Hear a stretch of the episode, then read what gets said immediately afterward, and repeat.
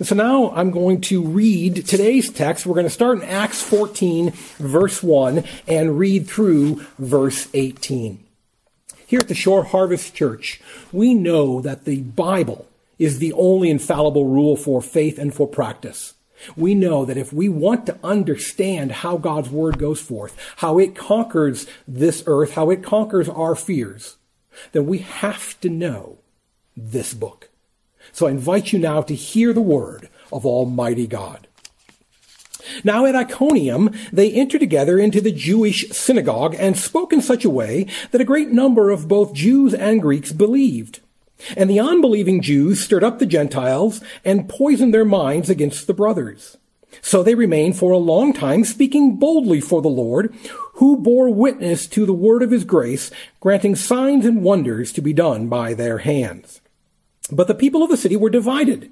Some sided with the Jews and some with the apostles.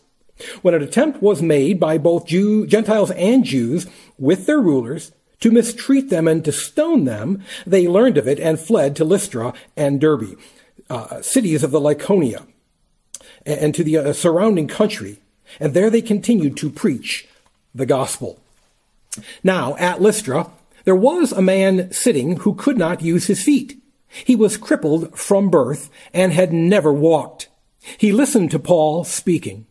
And Paul, looking intently at him and seeing that he had faith to be made well, said in a loud voice, Stand upright on your feet. And he sprang up and began walking.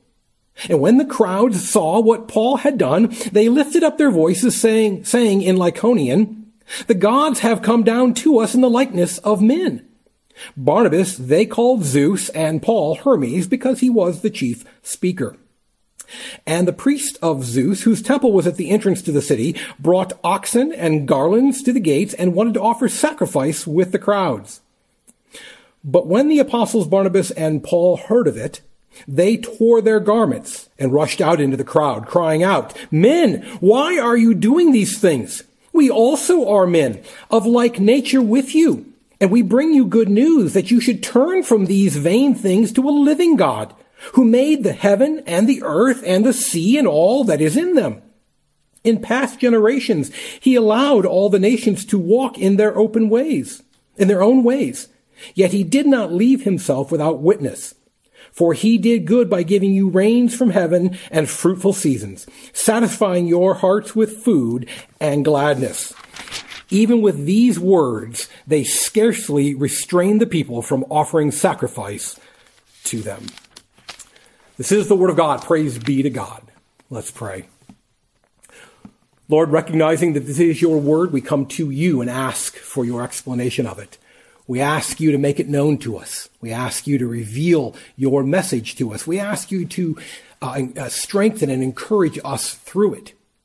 We ask you to make yourself known, to comfort us, to draw us to you, to weave us into your family even more tightly through this your word. Let it be for us today a lamp unto our feet. We pray this in Christ's name. Amen. You've certainly heard the adage, don't shoot the messenger. Don't shoot the messenger. It's simple. The idea is that the, the messenger is not to blame for the message. The messenger is independent of the message he, he brings. The, one of the earliest references to this phrase uh, is found in uh, uh, uh, uh a Roman historian. Plut- it's called the, the, title is called Plutarch's Lives. Um, this was written early in the first uh, century uh, um, uh, uh AD, and Plutarch is, is referencing a, a uh, Armenian king who lived, I think it was around 50 BC. And a messenger comes to him and says that the Roman armies are marching out of Italy across the, the Balkans and are headed toward their nation of Armenia and, and coming upon them. And the king, not wanting to hear this, executes the messenger. And so what ends up happening? Well, it ends up happening that nobody wants to bring the king any more bad news. They don't want to lose their head. And so the, the armies of Rome march unrestrained, unresisted toward the kingdom over which this man was responsible, simply because he shot the messenger. We must always be willing to make that distinction between the message and the messenger. But we see in the text today those who could not do so, those who could not distinguish between message and messenger. You know, it was interesting. I, I, I, didn't quite finish out my summary of what we had done so far. We saw in Acts 13 when Paul was, was in Antioch, uh, Pisidia, we saw how he preached the gospel. And I want to review that because in Acts 14, Luke doesn't really tell us much about the nature of his preaching. He simply says he preached in such a way that many believed, but does not go into it. For Luke's point in chapter 14 is something else.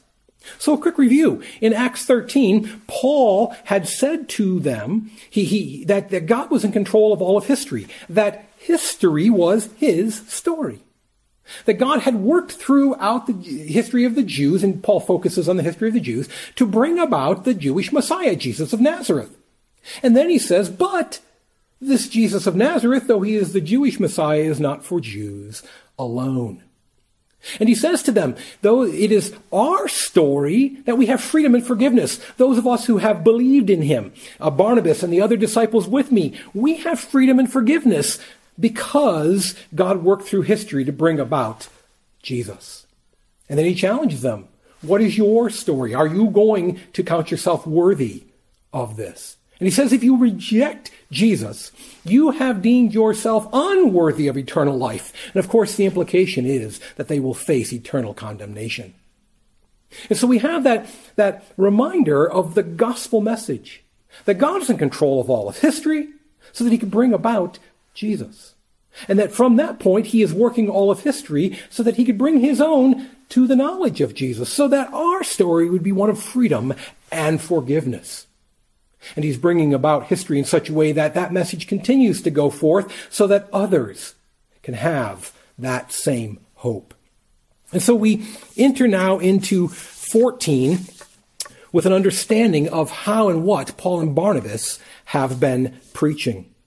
There in uh, uh, verse 1, we see gospel acceptance.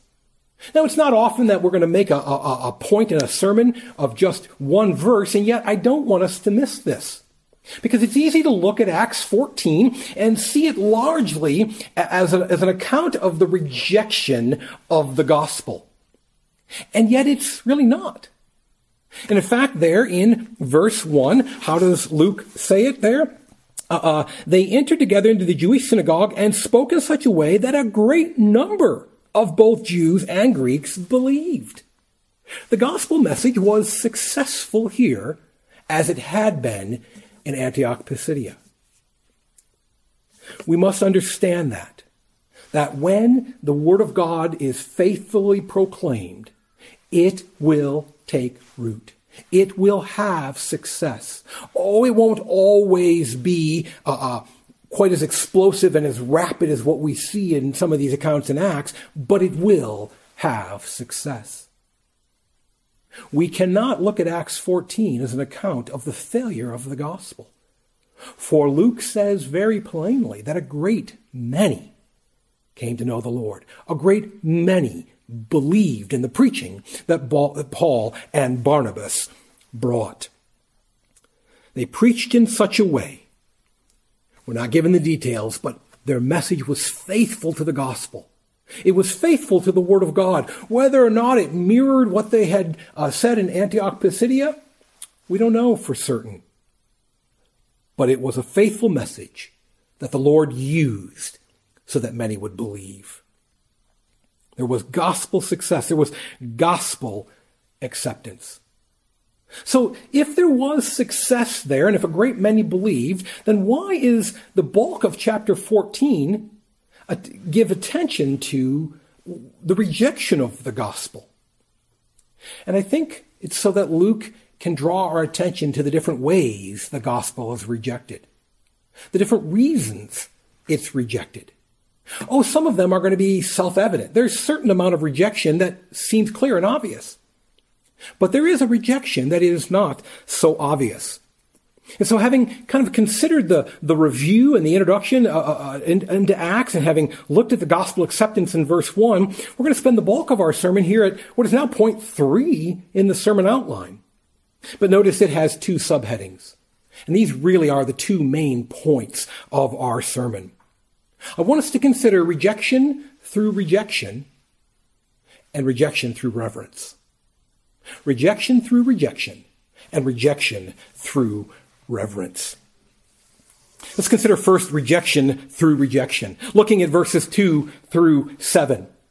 And we see there what is the very normal way, or a very normal way, that the gospel is rejected.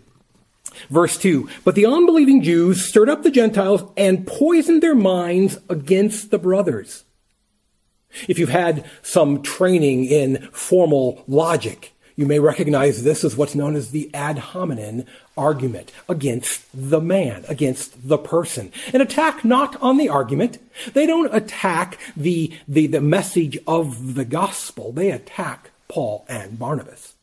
They poison the minds against the brothers, not against the message.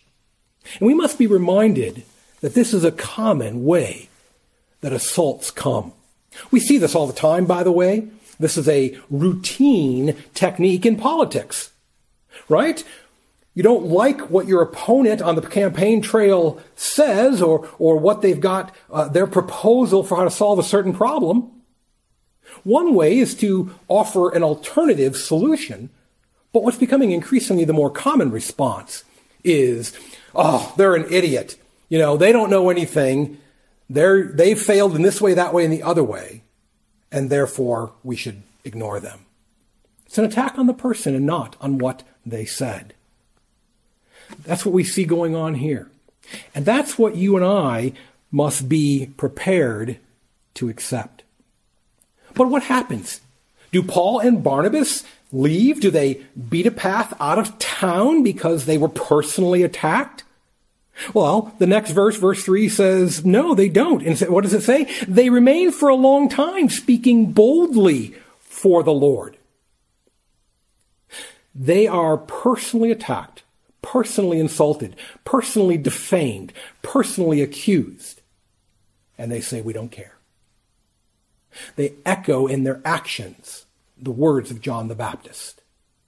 He must become greater, and I must become less. And they stay and preach the word. And something interesting happens. There's a really some interesting wording there in verse 3. Did you catch it? Uh, uh, uh, speaking boldly for the Lord, who bore witness to the word of his grace, granting signs and wonders to be done by their hands. It's if we read that too quickly, we might think it's Paul and Barnabas who are bearing witness, but it's not. It's the Lord intervening to bear witness, and he grants them the power of miracles. Uh, uh, uh we're going to consider, we're going to come back and consider that more carefully uh, uh, down when later in the text where we actually see a miracle performed. But it is an interesting reminder that the function of miracles has always been God's stamp of validation upon his messengers. When his message goes forth through his messengers, especially in some new way, that he has always validated them through signs and wonders. And that's what we see happening here. And then in verse 4, uh, uh in verse 5, we see uh, something interesting. But the people of the city were divided. You know, it's interesting. In Luke 12, Jesus says this, Do you think I have come to give peace on earth? No, I tell you, but rather division. For from now on, in one house there will be five divided, three against two and two against three. They will be divided, father against son and son against father, mother against daughter and daughter against mother, mother-in-law against her daughter-in-law and daughter-in-law against mother-in-law. You know, Christmas time, we are fond of quoting the, the peace on earth refrain. And it foretold the peace that will one day come as a result of Jesus' work. But Jesus reminds us that in the, uh, in the intervening time, the gospel brings something far from peace. It brings disruption and division. And we see that here. This city is divided over the gospel. And then we see in, in, verse 5 how the gospel unites. Now I'm going to stop there for a moment. We know, as believers, from studying other parts of the New Testament, we know the gospel is supposed to unite us. It's supposed to unite Jew and Gentile in the body of Christ, free and slave in the body of Christ, the powerful and the weak. The rich and the poor, male and female, are to be brought together and united in the body of Christ. But we also must be reminded that the gospel unites its enemies. There is an old saying that nothing unites quite like a common enemy. And we see something astounding there in verse 5, for we see Jew and Gentile working together to oppose the messengers of the gospel, to oppose Paul and Barnabas. This is an astounding thing in that culture. For Jews pretty much stuck to themselves and only interacted with Gentiles so long as they had to in the business world. And for the most part, the Gentiles, particularly in this region and culture, were particularly fond of the Jews. For the Jews claimed that there was only one God and they reviled all the multiple gods of the Gentiles. So these are two groups that did not interact. They did not do things together, and yet here they are united in their opposition to the gospel. We must be prepared for this. We must never think that someone is going to unite with us unless they are united to us in the gospel. They're not going to be a friend of the church if they're not loved by and lovers of Jesus.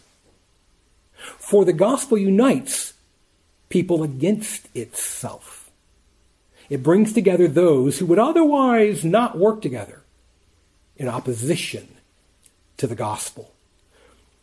Never, never, never be fooled into thinking that those who are outside of the body of Christ will somehow partner with us or work with us. Oh, they may give lip service to that. But ultimately, what does Jesus say? There are those who are with us and there are those who against us, who are against us, and that's it. He divides humanity into those two groups. Now, in verse 6, we see uh, uh, Paul and Barnabas' response having heard about the plot to kill them, how the Jews and the Gentiles in town have come together to, to uh, uh, apprehend them and stone them, Paul and Barnabas beat it out of town. That's a little interesting little thing to think about. We're, we're not going to develop it fully. This isn't an ethics lesson. But there's a, it's, it's a difficult thing to know when we should face danger for the sake of the gospel and when we shouldn't. We sometimes forget that it's not a clear cut either or situation. There are times and places where, yes, we should go into the dangerous situation to take the Word of God to those who need it. But there are other times where we must preserve our lives. And one of the things we need to do is recognize the wisdom of consultation with others how do we wrestle with this together? Give me wisdom that I may not have on my own. Together, let's think through what risk is worth taking and what risk is not. And these two get out of town to save their lives. But in verse 7, it tells us they continue to preach the gospel. It's a new location, but not a new message. It's a new place, but not a new mission and they continue to preach the gospel. You know, we need to recognize from these verses that many of us will be rejected by being rejected. The message, the rejection of the message will be accompanied with a rejection of the messenger. That this is going to be a commonplace thing. That we are going to take the message of the gospel to those who make no profession of faith, who do not confess faith, and we're going to share it with them, and they're going to reject us because they reject the message. And sometimes in our lives, we're going to uh, approach those who make a profession of faith, who confess faith in Jesus, and approach them with the gospel, the, the, the impacts, the implications of the gospel. And sometimes that's not going to be well received. And sometimes that's going to be met with a personal rejection as well. A call to the gospel can be rejected by rejecting the messenger. And you and I have to be prepared for that. We have to accept that that is one of the crosses we bear as Jesus followers. You know, it's interesting. Uh, uh, Jesus was casting out demons and his enemies came and, and, and said, it is only by Beelzebul that he cast out demons. And at another time, Jesus teaching his followers says, if they have called the master of the house Beelzebul, then surely they will also attack you. Surely they will malign the members of my household. And we must not think for a moment that the gospel message is going to endear us to the lost. I've shared this before. A pastor of mine many years ago reminded me there is never a time when sinners like to be told they're sinners. And so we're reminded of that here. The gospel will have its success. We see that in verse 1. A great many believed. But gospel rejection will include rejection of the messenger. The rejection of the message will be the rejection of the messenger. Rejection through rejection. But that's actually relatively easy to see. Oh, it might hurt. We might need to prepare and brace ourselves for it, but we tend to notice it. What happens next in the text reveals a far more dangerous rejection. If the first part is rejection through rejection, this next section is rejection through reference. Far from rejecting Paul and Barnabas, they exalt Paul and Barnabas, and yet have rejected the message of the gospel. So we see in verses 8 through 10 the account of the miracle. We read it earlier of the lame man, the man who was lame from birth, who had never walked, and he's watching Paul's sermon and somehow he catches Paul's eye. It's interesting how the text notes it there, that Paul just looking at him could see that he had faith to be made well. This man is sitting there listening to the sermon, and something in him says, This can change my life. This can change my path. By the way, I will tell you as a pastor, that is a blessed moment when you are preaching or teaching and you see it connecting with people. You see them affected by God's word. You're humble that God has chosen to make you his instrument and vehicle by which that could happen. What a great moment in Paul's ministry. Paul turns to the man and tells him to stand up, to walk. And the man is able to walk. Not only has he never walked because his legs are lame, but he's never learned how to walk. He hasn't gone through all the baby step processes that we most go through. Most of us have to go through. And he just gets up and starts walking, instantly able to do what he's told to do. You know, we're reminded here at this point, and we saw in verse 3, that miracles are God's bearing witness, validating his messengers. We must never lose sight of that. We must not necessarily long for the miraculous today, but rather long for the message that it validates. Throughout the scriptures, we see this. When Moses stands at the burning bush and says, They're not going to believe me, God. I can go. I can tell them everything you've told me to tell them. But they're not going to believe me. And God grants to Moses signs and wonders. He says to Moses, What is in your hand? A staff. Take the staff, throw it down, and it becomes a snake. He says, grab it by the tail and pick it up, and it becomes a staff again. And he says, with that and with many other signs and wonders, I will bear witness to you when you go to Pharaoh and when you go to my people. Don't worry about whether or not they're going to believe you. I'm going to bear witness to you that you are my messenger. Throughout history, as you study miracles in the Bible, we see this connection. We tend to think that miracles are just occurring all the time throughout the last, you know, 8, 10, 12,000 years of human history. It's really not the way it's uh, laid out in Scripture. Miracles are largely clustered around three times in history. When Moses comes and brings a new revelation from God, he says, Listen, the God who has set you free has now some demands for you. He has some expectations of you. And Moses brings the law, and God validates him. And then Elijah comes. And Elijah, some, what, about 700 years uh, or so later than Moses, Elijah comes along and says, You have failed in doing what Moses required of you. What, what God revealed through Moses, you have failed. And Elijah becomes this, the, the, the, the head of a new line of prophets. There had been prophecy before, but with Elijah, it takes a new turn. God's prosecuting attorneys now. The prophets become those who pronounce God's judgment on the people and say to them, You have not met his requirements. And God validates Elijah through miracles. And then Jesus comes. And it's interesting that he would be on the Mount of Transfiguration with what two men? Moses and Elijah. So that Jesus comes and says, Yes, Moses gave you the law. He told you how God expected you to live in light of the freedom you'd been granted. And Elijah came and told you, You have failed in this regard. And I come to tell you, now there is a way. Now there is forgiveness. Now there is a path made open by which I keep the law on your behalf. Oh, you still need to make an effort to keep it, but you cannot expect your effort to amount to anything.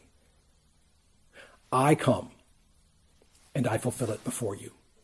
I keep Moses so that the judgment of Elijah can be overturned so that you can come to God. And Jesus' new message is radical and God must validate it with miracles as well so that we will recognize that he comes from God. It's interesting also that in each case there is a follower. It's as if to say that the, the, the message doesn't stop with this one person. So that Moses parts the Red Sea. Moses holds up his arm so that the battle is won. And then his successor Joshua comes along and parts the Jordan River and stops the sun so that the battle is won. And there's the parallel miracles between these two to say this that all those who follow in the footsteps of Moses, all those who bring the law of God to us, oh, not a new law. Joshua didn't offer new revelation. He just continued to bring the revelation that had been given to Moses. And God validates him. And it's as if God is saying, all those who walk in the way of Moses receive my same validation, come with the same authority, bear the same uh, uh, right of, uh, of uh, a right of authority to pronounce my law to you. And then Elijah, having pronounced God's judgment on the people, he's followed by Elisha. So Elijah, he, he, what, he raises the widow's son. He defeats, miraculously defeats an army. What does Elisha come along and do? He raises a widow's uh, son from death and miraculously defeats an army. So that, and he continues in the ministry of Elijah, pronouncing God's judgment on those who have failed to keep the law of Moses. And it's as if God is saying, all those who continue in that, who continue to proclaim God's judgment on those who cannot keep his word, have that same stamp of approval. And then Jesus comes and he heals the blind and he raises children from the dead. And he makes the lame to walk. And Peter heals the blind and raises a child from the dead and makes the lame to walk. And Paul uh, heals the blind and raises a child from the dead and makes the blind, uh, makes the lame to walk. And it is this to say, those who continue in the teaching and the ministry of Jesus and the apostles continue to receive that validation. There is the new revelation from God, validated by God's miracles, and then there is that next generation validated to show that it continues. There is new revelation from God in the form of judgment uh, um, coming through Elijah, and then and validated by miracles, and then the next generation receives that same validation to show that it's not a one-time event; it's a continuum, it's a continuous thing. And then Jesus comes and miracles are given to him to validate him, and the apostles come and have those same miracles so that we know that message continues in time. So that all those who come with the apostolic message of salvation by grace through faith in Jesus. All who bring that message to us bear the stamp of God's approval, just as they did. So we come back to our miracle here in this text. So Paul works this miracle in that it's in that uh, congregation where he was uh, preaching, and the man gets up. Uh, um, and he is healed. And what happens in verse 11 through 13? The people's response.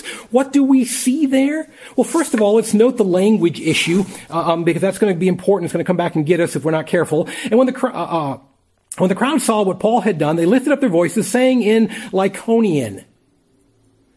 Um, the implication being, and we're going to see in a moment, Paul and Barnabas don't speak that local language. One of the things you, you may not know is that uh, in, in the Roman world of that time, uh, uh, largely in the eastern half of the Roman Empire, the lingua franca, the, the universal language was Greek. In the western half, it was Latin. And so, pretty much everywhere Paul, Barnabas, and future missionary endeavors went, as a general rule, they spoke Greek because that language was known by almost everybody. But a lot of us who are, uh, I, I included myself, I'm not bilingual, but a lot of people who are bilingual like, express this, that, that they can converse in the two languages. But when excitement comes, when, when it, the thoughts are coming faster than they can keep up with, they're going to default back to their mother tongue. And we see that going on here. They're so excited about the miracle that's been worked that they're, they, they fall back into their Lyconium, uh, Lycaonian, and they're speaking that, and Paul and Barnabas don't know what is being said. And what is being said is this, that these two men are gods. That Paul and Barnabas are gods. They're not just from the gods. They're certainly not from one God, but they are themselves gods. We might understand this a little bit better with a little understanding of the local history of that region. You see, in this uh, uh, town, in uh, uh Lystra, um, there was a legend, and, and, we know this legend from a Roman historian, uh, Ovid. He writes in uh, 8 AD, and he tells us about a local legend where Zeus and Hermes had at some time in the past, lost to history, Zeus and Hermes had come to visit Lystra, and they had gone from house to house. And after visiting 1,000 houses, it was at the last house, that 1000th house, that an elderly couple, they were going looking for shelter. They were saying, We are visitors here. We need a place to stay. And everyone had turned them away. So the legend goes. And that last couple invited them in and gave them a room to sleep in. And supposedly, Zeus and Hermes were so angry at the people of Lystra that they devastated the entire city, flooded it so that everyone, every home, every business was destroyed except for the home of this one elderly couple. And apparently the Lystrians, I'm not sure if that's the right term for them, but uh, those in Lystra lived in fear of this ever happening again. And so when they see this miracle, they recognize this is something done by a power beyond themselves. This is no mere human power. And so they attribute it rightly to deity, but to the wrong deities. And more than that, they actually believe that Paul and Barnabas are those deities. And the text tells us plainly that they assigned Paul to be Hermes. Hermes, in case you have forgotten, is the uh, the messenger god. Uh, uh he's uh, the the one with the uh, the wings on his uh, feet. Um, you see that symbol used for carrying messages around, and he was the principal preacher and principal speaker, and so he is Hermes. The text tells us. Many scholars have speculated that the reason they assigned Zeus to Barnabas was probably Barnabas was older, and he was older, wiser. He was deemed to be Zeus. And so the people are going to offer sacrifice. Well, that's what you do if a god comes among you, right? You offer a sacrifice. And they run, they get the priest from the local temple and they're going, and he, he brings the oxen. They're pulling them through the streets and a big crowd is forming and he's getting ready. And, and Paul and Barnabas are standing there and going, oh, what is going on? What is happening? Why is this guy toting oxen? And all of a sudden, they see the, the uh, uh, ceremonial knives for slaying the oxen come out. They see the ceremonial buckets for capturing the blood. They recognize that a pagan ritual is about to take place, that, that animals are about to be sacrificed. And I don't know in that moment if they realize yet they're going to be sacrificed to them. Maybe they, they think the message has taken hold and people are making a wrong sacrifice to God. There needs be no sacrifice now that Jesus has been sacrificed. But one way or another, they turn to somebody and say, What is going on? And now it's explained to them in a language they understand. We see that in verse 14. The people's response was to, to extol and exalt and revere the messengers. They have failed to revere the message. The message, undoubtedly, we know Paul and Barnabas well enough to know their message was about Jesus. But rather than believing in Jesus and repenting to Jesus and holding on to Jesus, these people are going to revere and extol and sacrifice to Paul and Barnabas. And learning that in verse 14, Paul and Barnabas intervene. And they they they holler over top of the commotion. They get enough, attention that they jump up on something high they can be seen, and they they fly and they bring it to a halt. And then they say to the people, "You don't understand." First of all, in verse 15, they, they set the record straight. They set the record straight with regard to themselves. We are only humans like you. We're of the same nature as you. So right out of the gate, let's just understand this. Don't sacrifice to us. We're not gods. And then they turn to the message. You've missed the point. We didn't heal this boy so you would extol and, and, and uh, exalt and revere us. The boy was healed so that you'd understand the message. We bring good news, Paul says there in verse 15. It's good news that you can turn to God. That there's a way to go to God. That's who healed this man. And that's who you need to turn to. And they continue. They've set the record straight with, regard to who they are. They've set the record straight with regard to why the miracle occurred and the message that was brought. And then they set the record straight with regard to God. They say, listen, he's not left himself without a witness. There is a living and true God. Turn from these vain things. You've got the right idea that you need to worship God. Now you need to worship the right God and you need to turn from your pagan ways. Many of us are going to face this challenge. In some ways, it will be obvious. I know of a missionary in India who said the chronic problem there is not getting the Hindus to accept Jesus. It's getting the Hindus to abandon the other 2.3 million gods. Adding one more god to their pantheon is no hurdle for them. Accepting that He's the only God. That's the hurdle. Many of us face this in our own lives and in our ministry to those around us. Oh, I, I, I, yeah, I like the message of Jesus. Yes, I want that. And I'll add it on to the good works I'm going to do. Much of the New Testament rails against that view.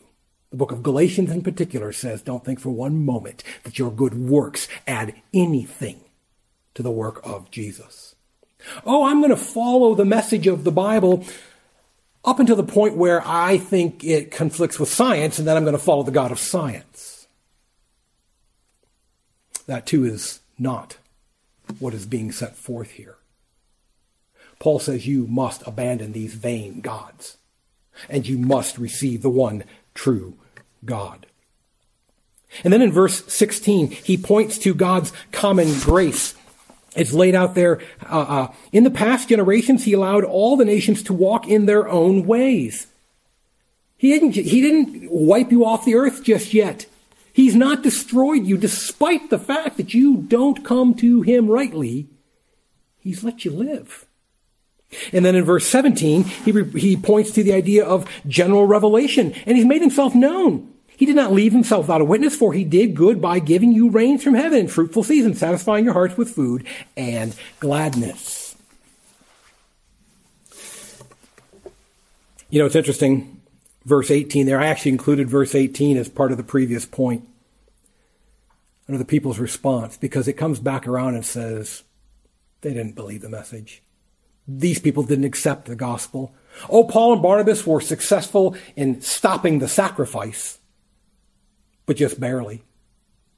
That was still the desire of these people. You know, we need to recognize that sometimes we're going to be rejected through rejection, but sometimes we're going to be rejected through re- uh, uh reverence. Sometimes we're going to be rejected by the way we're accepted. Not so much we are rejected, but our message. You know, it's an interesting thing. It's an interesting challenge as a pastor. Do the people like me or do they love Jesus? Do they come because I, I have a particular way about me, or do they come because of the Word of God? It's a challenge you face, Sunday school teacher. Do they love you and the fun things you do in class? Or do they love Jesus? Oh, it's going to take time. They're young. Understand that it's still that process of developing. But are you moving them toward the love of Jesus?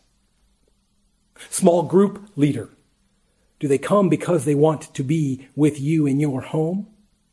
Or do they come because they want to be among the body of Christ? Fathers, are you making sure that you are becoming less and Jesus is becoming more in your home? Do you demand that your children love you? Well, that's appropriate. The Bible calls us to that. But only insofar as you then point them to Jesus. It is a trap to be revered in this way. It is a great danger to be extolled and exalted in this way. It is, it feeds the ego, it, it nurtures the pride, and it is hard to resist. As a church collectively, we must wrestle with this. If we make a decision to change this, that, or the other thing, insert whatever, music, order of service, the color of the carpet, whatever we might do, do we change it because we believe that it will better serve Jesus? Or do we change it because we hope the world will like us? When rejection comes through rejection, it hurts. And we must be prepared for it, but it's usually pretty easy to see. When rejection comes through reverence, it is hard to see. It's easy to miss. We can, like Paul and Barnabas, not recognize the language that's being used around us and let these things happen to us. And yet we will failed in our jobs. We will have failed in our calling. We will have not brought people to Jesus. It is not better that, well, they should just be here. If they come because we changed our music, well, then they're, at least they're here and they like us. No, it's not better that they come and like us if that's all they ever do. I think it was Donald Barnhouse who said, What you're won through is what you're won to. What you're won through is what you're won to. If you were won through some Sunday school attendance program, you're going to tend to be all about gimmicks to get people in the door. If you were won through a youth basketball league, you're going to tend to be all about those things which serve things other than the spiritual center of humanity. If you were won through debating and arguing about doctrine and the Word of God, oh, that comes off sounding more righteous. But it's still not about Jesus. We must not even be won through the to the word lowercase w of God, but we must be won to and through the word uppercase W of God. And when we win people with Jesus, we will win them to Jesus. Let us be sure that, like Paul and Barnabas, it's never about us. It's only ever about Him.